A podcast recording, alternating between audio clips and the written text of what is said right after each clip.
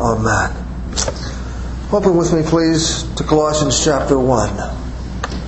The book of Colossians chapter 1. I want to thank you very much for allowing me to be with you tonight, and thank you for coming out.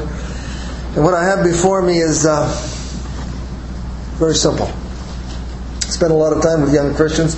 Matter of fact, when I first started to preach something like this before older and maturer Christians, I didn't know if I should, because it's so simple. And yet it's just the basics. And so important. And I trust this will stir up your mind to remembrance, and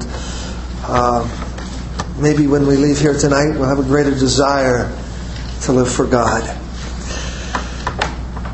Colossians chapter 1 and 15.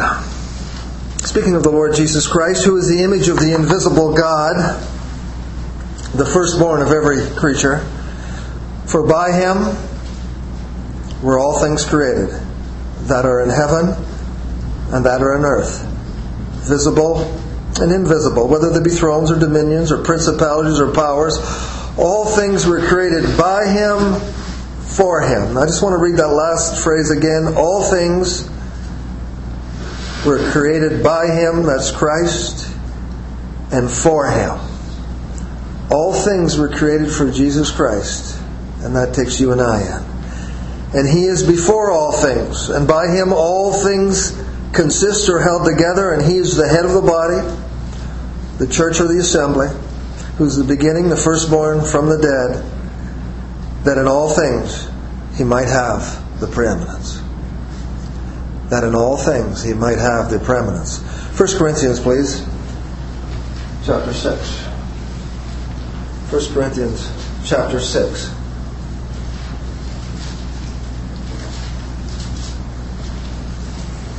I'd like to read from verse 19. 1 Corinthians 6 and 19. What, know ye not that your body is the temple of the Holy Ghost which is in you, which you have of God, and you're not your own? For you're bought with a price, therefore glorify God in your body and in your spirit, which are God's. Glorify God in your body and in your spirit, which are God's. Romans 12 and 1, please.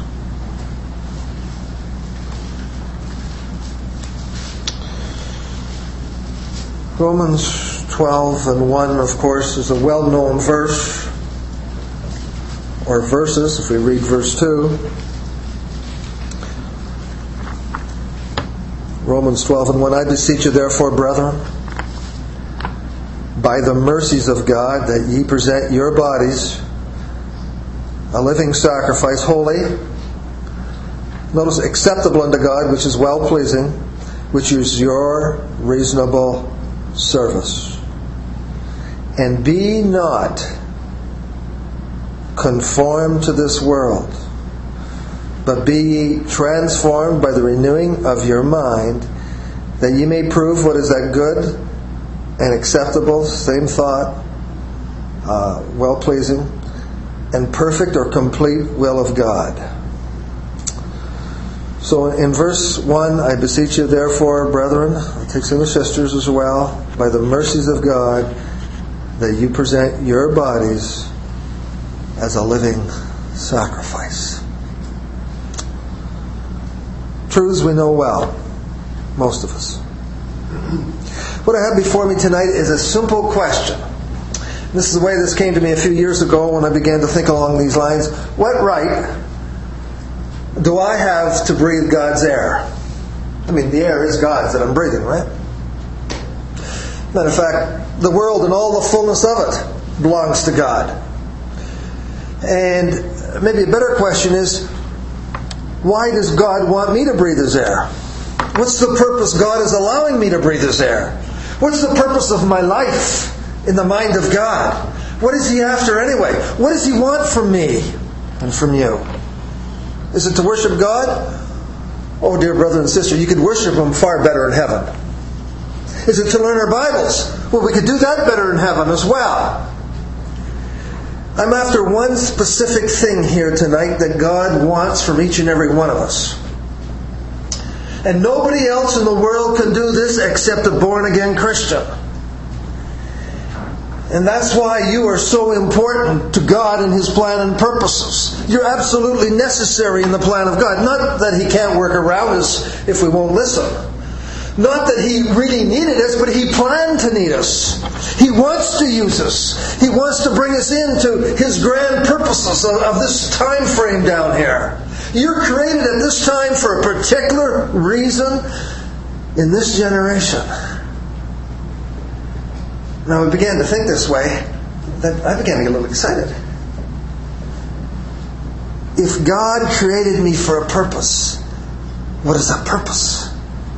Now, I can't give you the definite purpose. I'm going to give you the general. Only you and the Lord can decide exactly what He wants from you. But there's one thing I'm after tonight. Why God wants you to breathe His air. Now, we came to Colossians chapter 1 and 15. And simply to beat that clock, I'm not going to look at the whole thing. But he's talking about the Lord Jesus Christ, and he's talking that all things were created by Him, for Him. Yeah, but we knew that, didn't we? We understand that. He's the creator of everything. But all things are created by Him, for Him. That means you were created by Him, for Him. Do you know what that doesn't mean? That you are created by Him for you. You're not created by Him for you. You're created by Him for Him. And it goes on to say that by Him all things consist. All things are held together by Him. Not only did He make it, He's in control of it. The whole world. Now, if I got this figure right, I'm not sure, it's been a while, but I think somebody said that this world is traveling through space at 666,000 miles per hour, maybe it's per second, I don't know. But it's moving at a fast pace, and somebody said nobody's at the steering wheel. But somebody is. The Lord's in control of it all. We'd all be wiped off the planet by the demons if God didn't hold them back. We're here by Him, for Him. And the purpose in this verse is that in all things He might have the preeminence. That He might have first place in our lives. I mean, that's only natural if we're created by Him for Him. That He should have first place. And you know, we can sit here and mentally we can agree. That is right. That's the way it should be. We walk out the door. And if we were asked, we'd still agree. But sometimes we forget that we're created beings for a purpose. And that purpose is for Him, to please Him. That He might have first place in our lives. Now, when I first looked at this verse, that seemed like... I could accept that I'm a created being. But I didn't really, honestly, like it. Because that is... meaning that somebody else made me. Somebody else was in control. But of course, when you stop and look at it, you try to figure out the DNA and the simple cell and the eye, the ear, how the nervous system, the brain works. That's so far beyond us. Somebody with a far grander mind and wisdom and power did all that. He should have first place, just for that alone. But when you come to 1 Corinthians chapter 6 and 19, it gets tougher. And this would actually almost upset me. What, know you not that your body is the temple of God? Well, that's okay. As a matter of fact, that's wonderful. Listen, the Holy Spirit is living in my body, in your body if you're saved. It's the temple of God, the house of God for His purposes down here. And now the New Testament assembly is a temple as well for the Spirit of God. It's the holiest of holies. The same as basically what was in the Old Testament in behind the veil. That's where God lived. God lives within the house of God, the temple. The New Testament assemblies that gathered together under His authority. But he goes on to say, what you have of God, and you are not your own. For you're bought with a price. Now, I know God made me, but it really, I don't know, hurt, angered me, upset me as a young person. I was only saved about maybe 3 months when I first heard this verse. That I'm not my own. That I'm bought with a price. See, He had to buy us back off the broad road of the slave market of sin. He not only made us, but when Adam rebelled, and remember when the devil came to the Lord Jesus and tempted Him, took Him up into the high mountain there and said, showed Him all the kingdoms of the world, said, fall down and worship me and I'll give you all these. That was Adam's fallen race, the people of this world. He had to buy us back from that. And then on top of that, we had to be saved. But I'm not my own, I'm bought with a price. If I'm not my own, you know that angered me? Okay, I'm a created being, but I'm bought, I'm not my own. I do not belong to me. I do not have rights. Because I'm not the designer, I'm not the creator. I'm not the one who paid the price. You see, that verse took a lot away from my freedom as a young Christian. And if somebody else owes me, now we're not very familiar with this anymore, but at one time, if you owned somebody, that was your slave. And that's exactly what Paul said when he went to Rome. See, there was all kinds of slaves in Rome, and he said that he was the servant, the bondservant, or the slave of Jesus Christ. See, it was a great honor for slaves to be the slave of Caesar. By the way, declared that he was God. But Paul said he was the slave of Jesus Christ. And remember when God came to Joshua and He said, Joshua, Moses, my servant, is dead? He was saying, Joshua, Moses, my bondservant, my slave is dead. Why was He telling Joshua that? He knew that. God was looking for another servant, another slave. Why didn't He say Moses, the statesman for God, was dead? Or Moses, the miracle worker? Or Moses, the great general? Or Moses, the lawgiver? He could have went on and on what Moses was. But He said, no, Moses, my slave is dead. Because that's what He's looking for, beloved. He's just looking for slaves that will obey Him. See, the littler we see ourselves, and the greater we see God, we more tend to be humble and obedient. When I begin to get puffed up and think I'm something, then I want to serve self. I want to be something. I'm nothing. God's everything. But what we are in Christ is tremendous. What an honor and privilege. But God today is still looking for humble slaves, loyal servants that will sacrifice their will, their purposes, their cause, their plans for the great cause and purpose and will of Christ. Anybody here want to sign up? You know, when you join the army, you kind of sign your life away, don't you? Somebody else tells you where to go, when to get up, what to wear, how to train, even where to die. And a lot of dear men, and I suppose now women, are signing their lives over for the cause of preserving their country and their families. And they give it all away for that. Beloved, you and I here tonight, sign your life over to Christ. Give Him your will, if you haven't. You preserve your family. You preserve your country. You look at Israel. When they turned from God, the whole country was lost. I believe it's the prayers from the godly, especially out of those that are gathering to the pattern of the house of God, are making a difference on how the country goes. We've got a greater cause, and that's just time, let alone for eternity.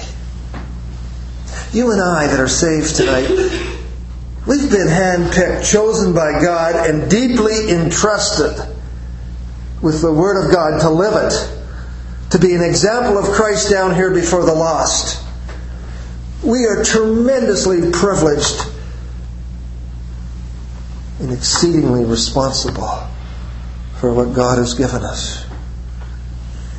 You know, I was thinking the other day, never thought this much before. Before I got saved, I played a lot of hockey and ball. Probably spent 15 years on the road doing this. And the teams that I played, well, we won all Ontario championships in hockey and ball, and anyway, I won't go into it. But whether we were winning everything or not doing so good, those men that I knew, most of them were just wicked, ungodly drunks, like myself. Only problem is I could handle it. They couldn't, most of them. But if there was a ball game or a hockey game, every one of those players were there to every game. If there was a practice, they were all there. The only thing that would keep them away is, well, sickness, a tremendous emergency, maybe death.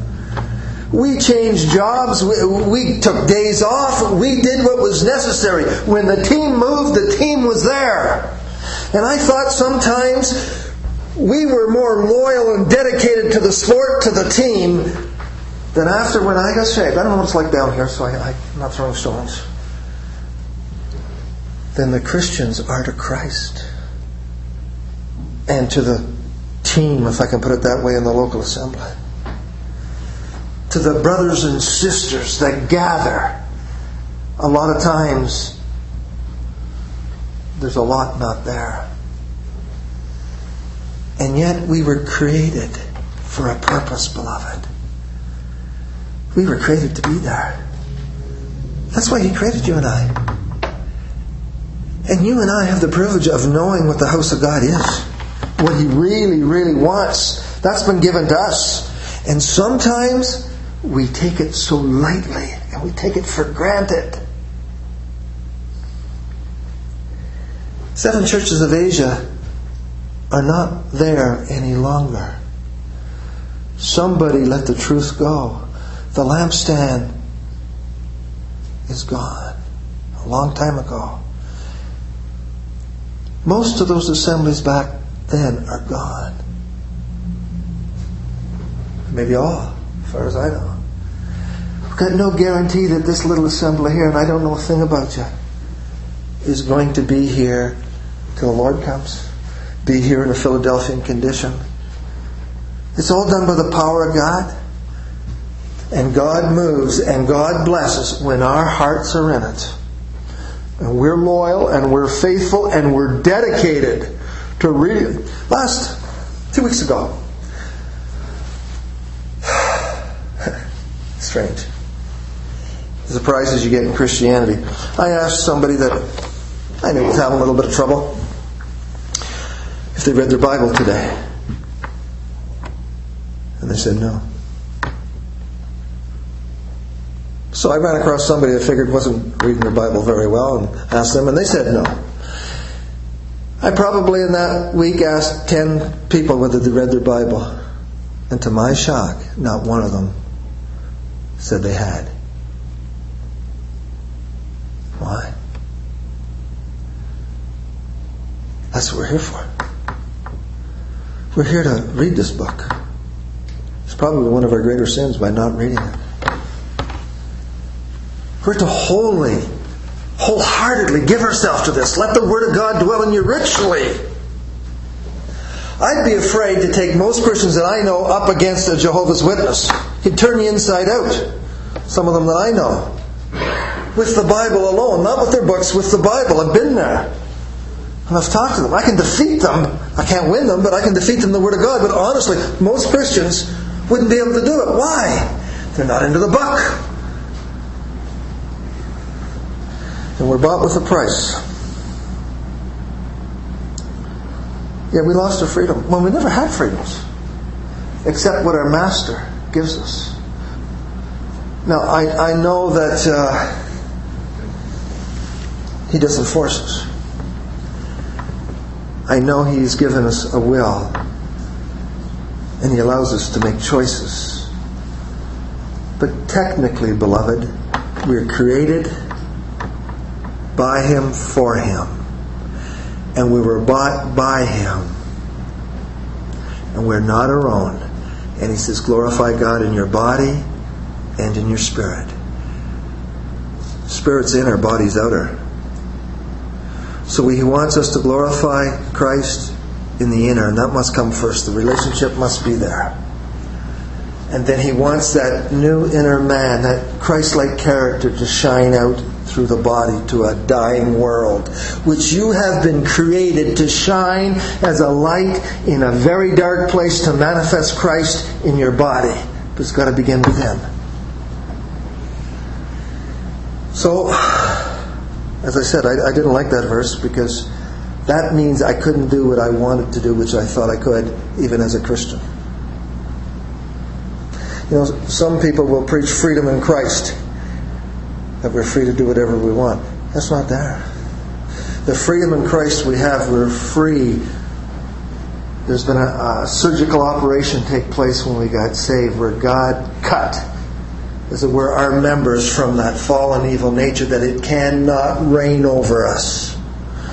We've got freedom from that evil, wicked thing inside, that it cannot have full control over us. Now, it's true, we can link back up for a little while, and it can cause us to sin, all right.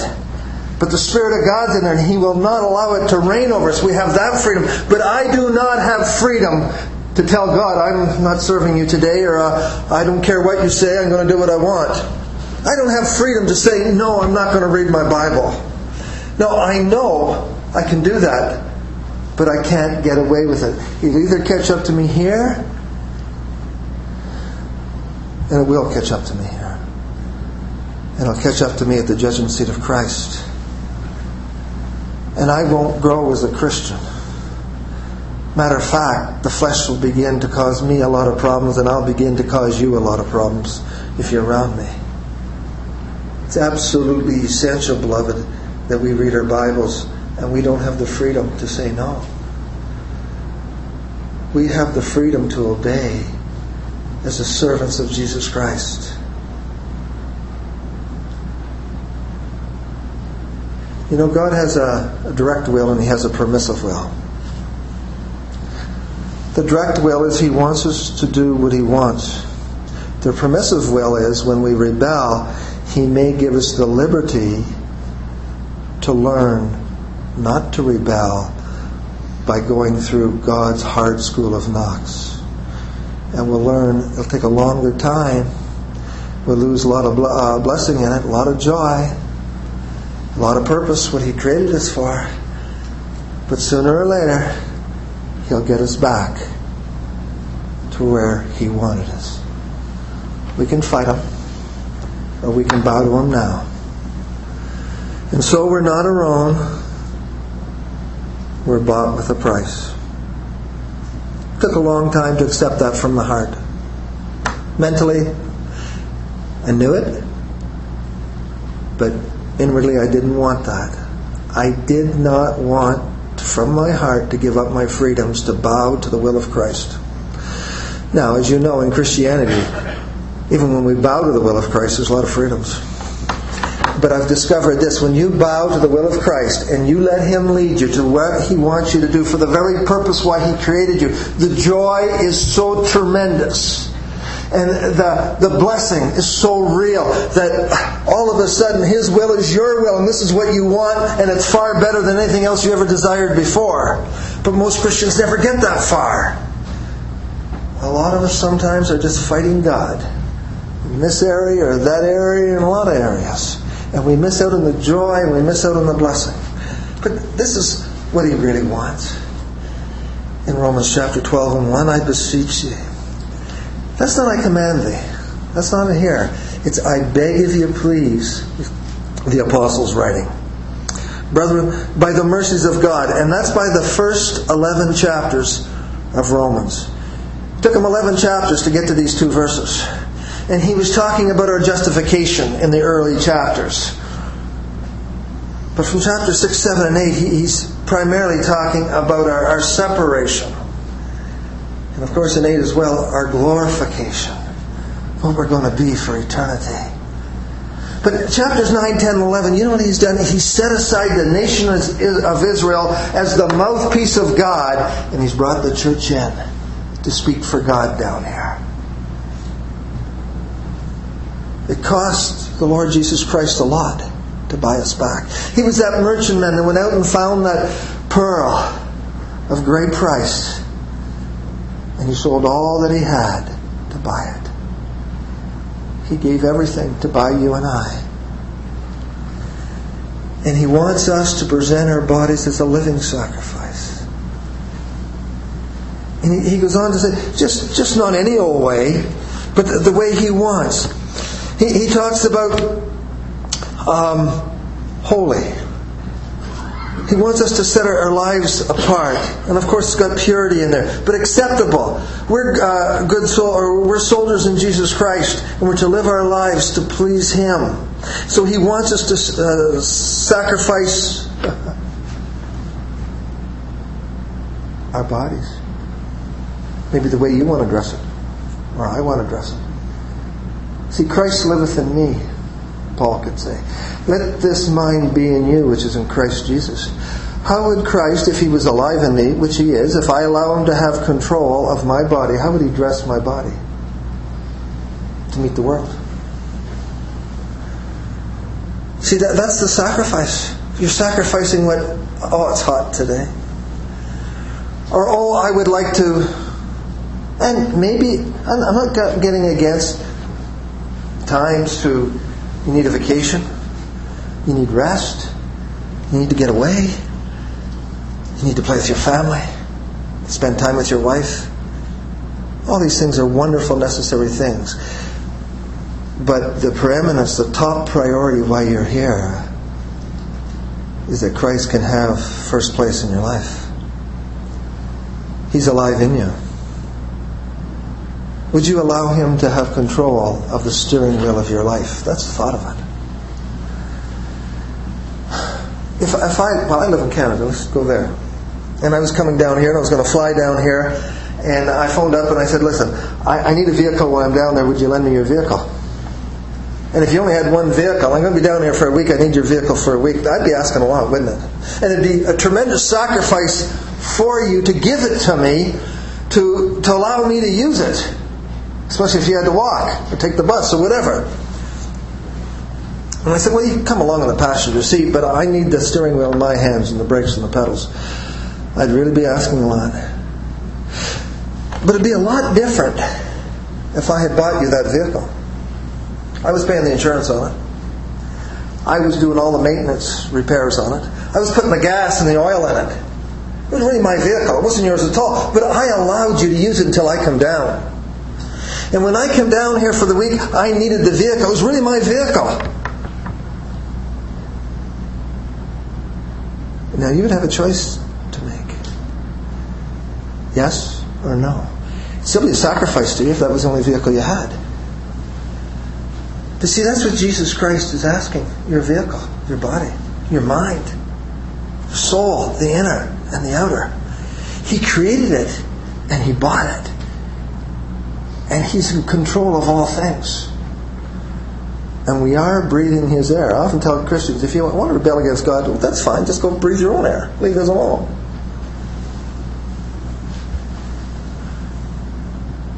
So what He's asking for is a reasonable priestly service, isn't it? How long does He want it? All the time you're alive. There's going to be a cost. If you're going to present that body as a living sacrifice, there's a price to pay. There was a price to pay when He presented His body as a living sacrifice and then as a dead sacrifice.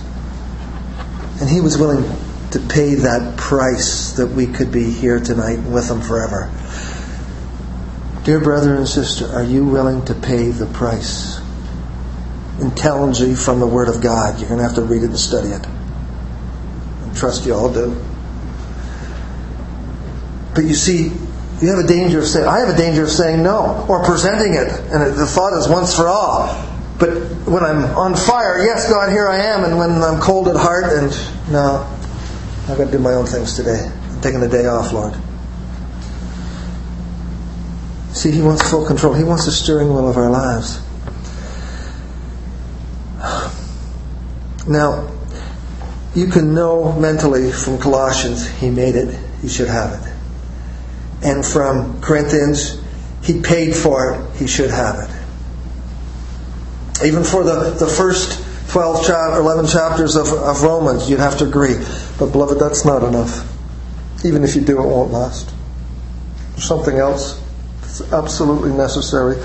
Turn with me, please, to Lamentations chapter 1.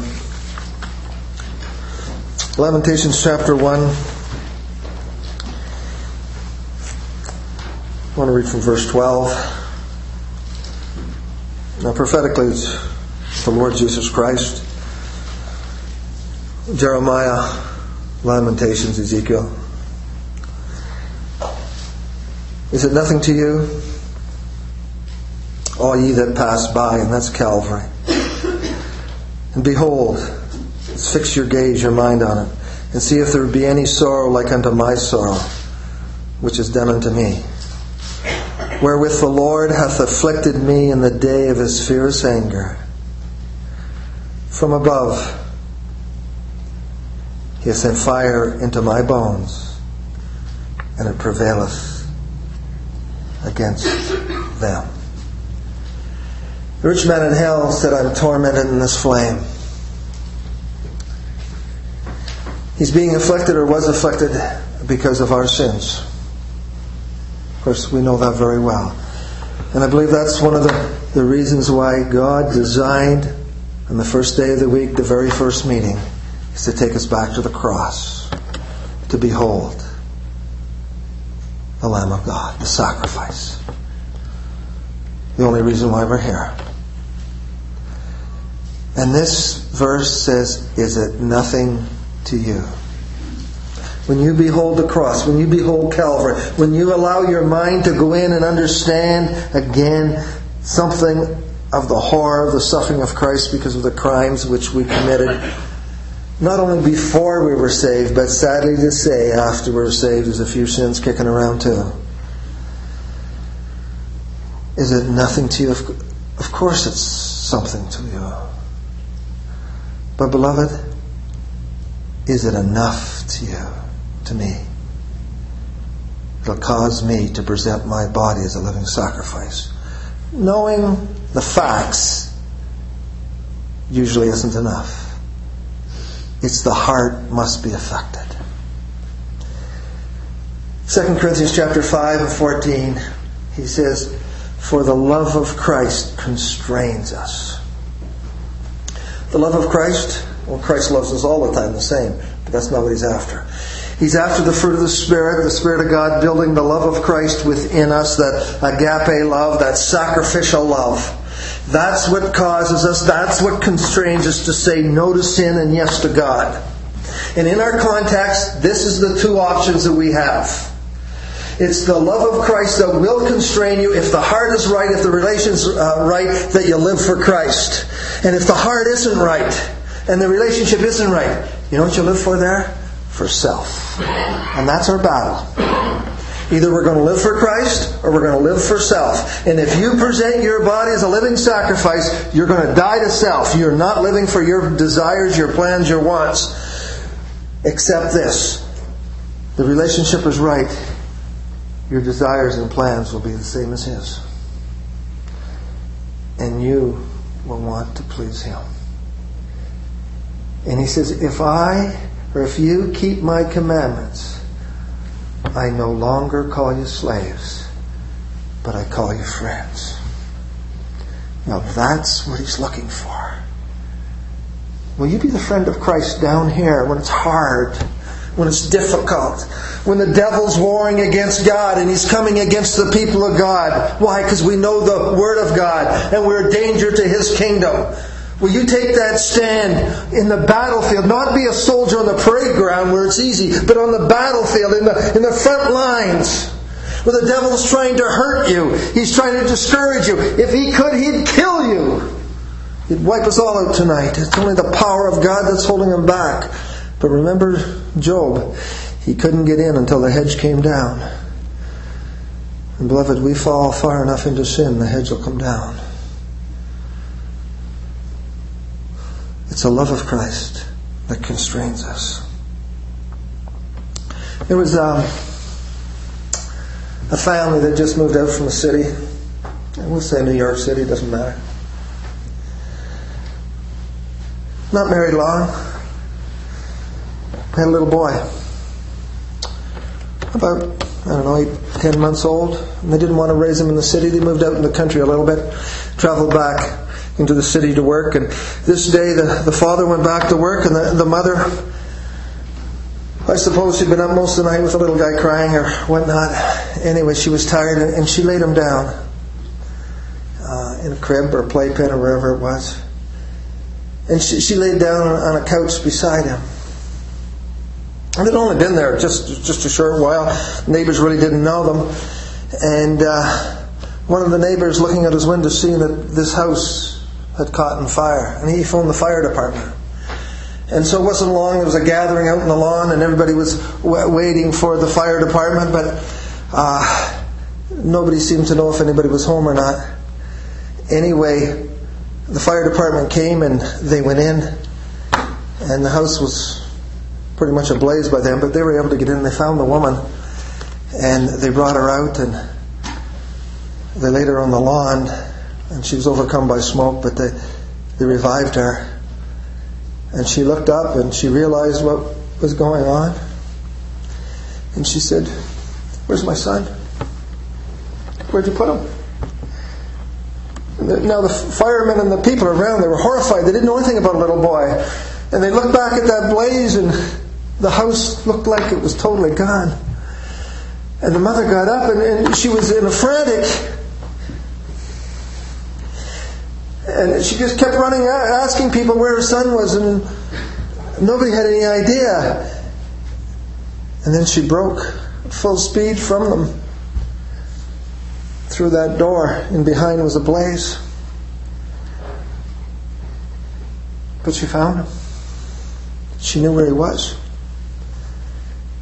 But she couldn't get back out. It wasn't long, they heard her screaming.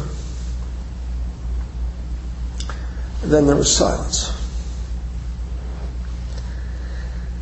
And after they'd put the blaze out, they went in to get them. And down in the basement, against the cement wall and the cement floor, they found her badly burned body.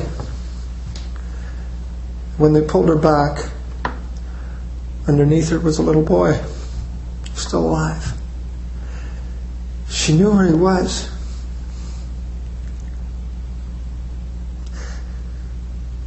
She was the only one there that had the heart to sacrifice her life for him, and not even knowing whether she could save him. And when they heard her screaming, that's when the flames had gotten to her back. And even if she could have got up and got out of there, he would have died. But she didn't move, she stayed. That's what Christ did. He was in the darkness, and the flames came. They came because of our sin. And He came to meet the flames that we might never. He came to where we were, this planet. And He had the love, and He had the ability to do it. And He gave everything to buy us. And in love today, He's asking you to serve Him, to present your body as a living sacrifice, to lay it down. Lay down your will. Lay down your plans. Lay down your desires, and take up His. I don't know what they are. It may fit nicely in with what you're doing already. I don't know. Likely most of you here tonight, you could probably take me or tell me the place you got saved. Or you could take me maybe to the very spot, and maybe there's a tank here where you got baptized. And you could probably, well, you should be able to tell me where you broke bread for the first time. All wonderful things. Could you tell me where in the circumstances of your life when you from the heart intelligently presented your body as a living sacrifice to Christ that He might use your vehicle down here for whatever purpose He wants? Can you go there? And if you can't, 9:10 is a good place to start in this hall. That's what He created us for. He wants your vehicle. I want to tell you what's so special about your vehicle, why He wants it. He says in 2 Timothy, he says, who have saved us and called us with a holy calling, that's a gospel call, not according to our works, but according to His own purpose and grace. Not only did He create us for a purpose, not only did He buy us back for a purpose, but there, that spot where He saved you, He had a purpose in mind for you. You see, He didn't create us by Himself for ourselves. He created us by Himself for Himself. He bought us back. We're not our own. We belong to Him. And He saved us for the very purpose. He went through so much trouble to get us. At such a tremendous cost to Himself. And yet He's not going to force us. And He wants to reward us for it if we do it again. I mean, reward us again. There'll be tremendous reward down here, but then in heaven. And you and I, we're part of the bride of Christ. Saved here tonight. Part of the spiritual body of Christ. Nobody gets any closer to God than the bride or the body. We've been given the highest privileges of all human beings. We will judge angels. We'll judge the world. God's laid it all on us. We're going to be glorified with a body like His body. Now He says, today, present your body as a living sacrifice. Why? Because I need it. I need to do my work through it. See, He doesn't want you to do the work. He's in there. He'll do it Himself if you just allow Him to use you.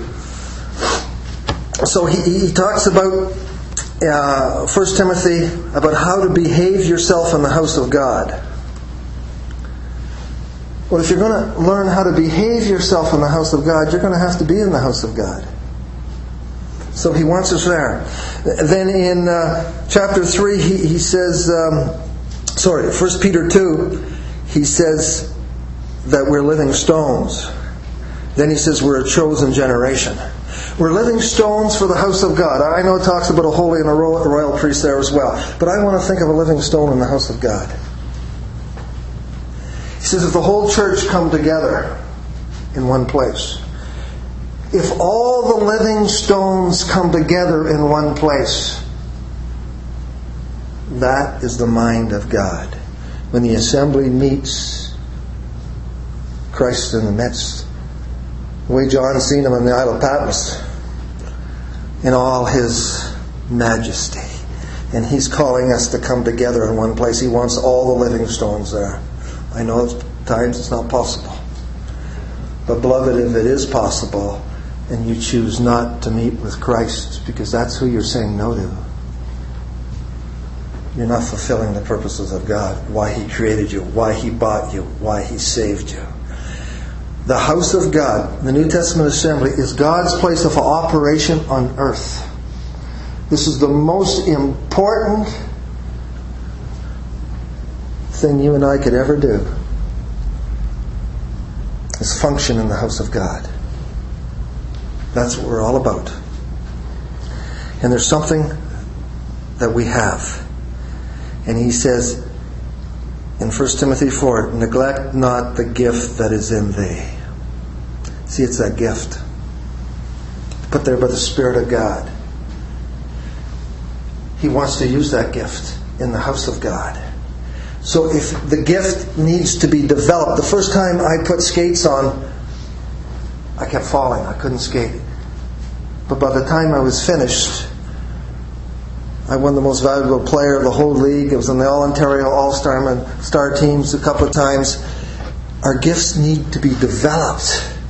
In order to develop it, we need to read our Bibles and we need to study our Bibles. And until we're to the point of studying it, we need to be in the meetings of the Assembly of God. This is God's university. This is where the highest truth in the universe is being taught. How many people spend hours and hours and hours in the world's universities? And so few hours in God's university, in God's truth. You and I are expected to know this. Expected to know our Bibles. Dear brother in the meeting, 1 Corinthians 11 says that you are the image of Christ in the meeting. That means the physical, visible representation of the Lord Jesus Christ in the meeting. You've been gifted for a work in the meeting. And if you're going to represent the Lord Jesus Christ, you need to develop your gift. You need to know the book. He needs to use it. And He needs you to learn it. And sometimes that's going to take faith, saying no to other things that are good. Looking to God to meet other needs. So that He can develop you for the very purpose He created you for. And then he says this, redeeming the time. You might understand what the will of God is. The will of God, first of all, is to redeem the time. The time means to redeem the time means to buy it back from the world.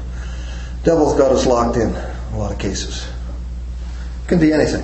When I was in the world, well, let me put it to you this way. The little word M-U-S-E means amuse. Devil wants to amuse us. Devil's designed the world to amuse us. Sorry, I said that wrong. M-U-S-E means to think. If you put an A in front of that, it means to amuse. So the devil wants to amuse us. God wants us to think. We need time to think. This world is full of amusements. Matter of fact, sad to say, sometimes you go into certain religious circles, all they want to do is amuse you too. They don't want to teach you the Word of God. So, redeem the time. There's a price to pay. It's the will of God. What do you need the time for? You need it to expand the gift. And what's the gift for? It's for the house of God. And that's what you and I are breathing God's air for. Top priority. Everything else is important. That's good. But this is the top priority.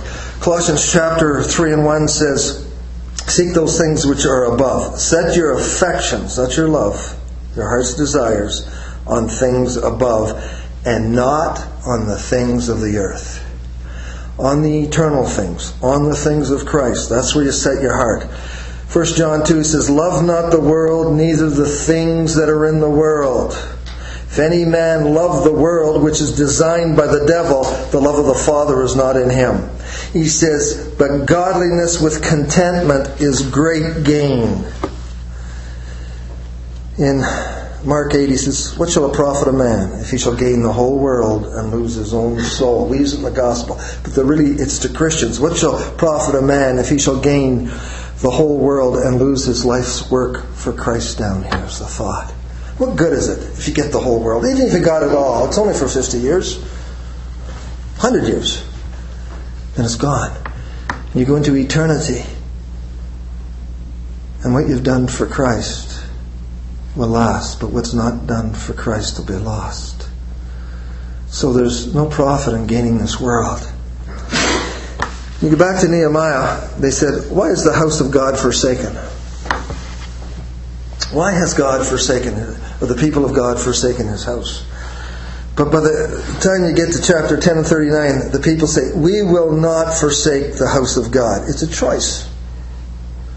We will not forsake the work of the house of God. We will not forsake the gift that God has given us. We will not forsake giving God these bodies as a living sacrifice to do His work. We won't forsake that. Lord Jesus Christ at 12 years old said, I must be about my Father's business.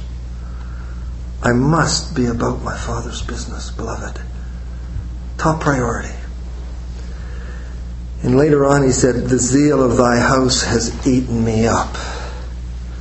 The things of God, the house of God, the work in the house, the protection of the house, of the people of God, of the truths of God.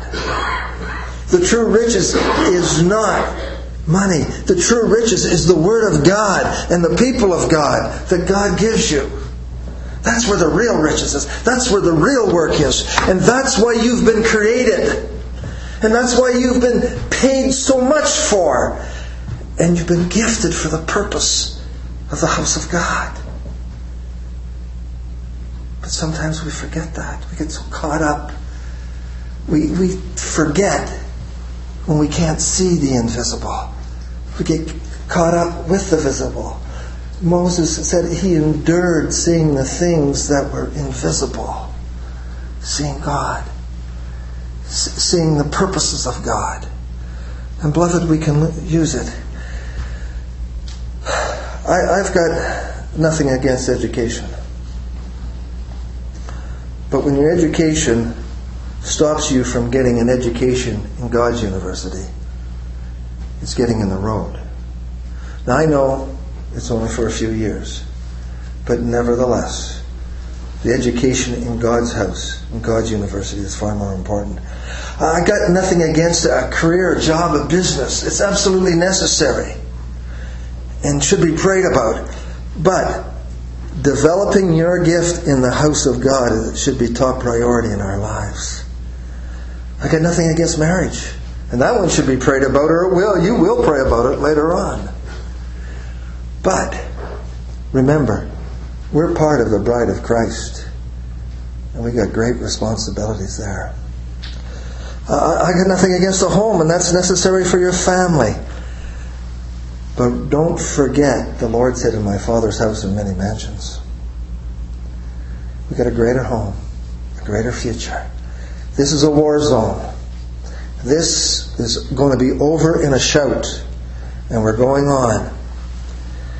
And I got nothing. I got a son-in-law, and he loves everything that's fully loaded. And I got nothing against cars or vehicles, but need and greed is certainly important. But remember, we're going to get a vehicle, if I can put it that way, a body like his body. But never need a car again, I don't think. Maybe not a plane either. It'll be able to overcome gravity.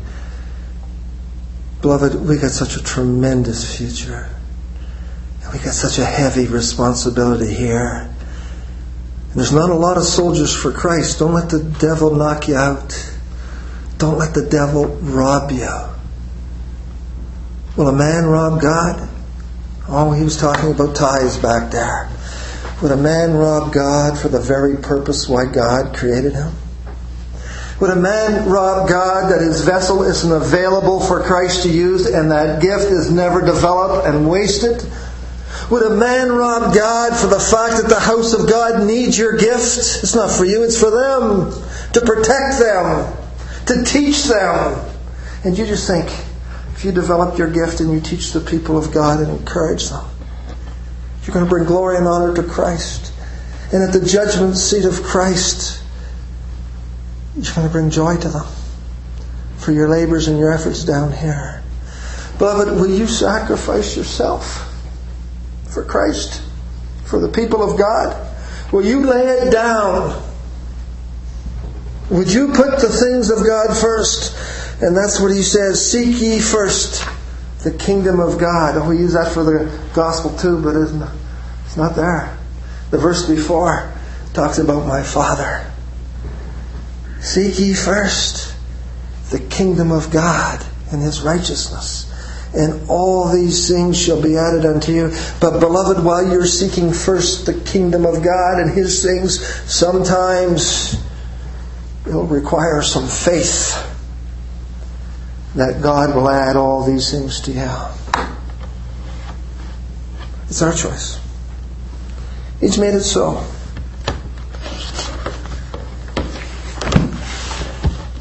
Peter looked into those eyes after he denied Christ 3 times. Beloved, we don't want to deny Christ of His vessel that He created for Himself, that He bought for Himself, because we're going to look in those eyes. Some say there's no tears in heaven. Context, those coming out of tribulation. He talks about being ashamed at His coming. But He talks about being full with joy. That's what we want.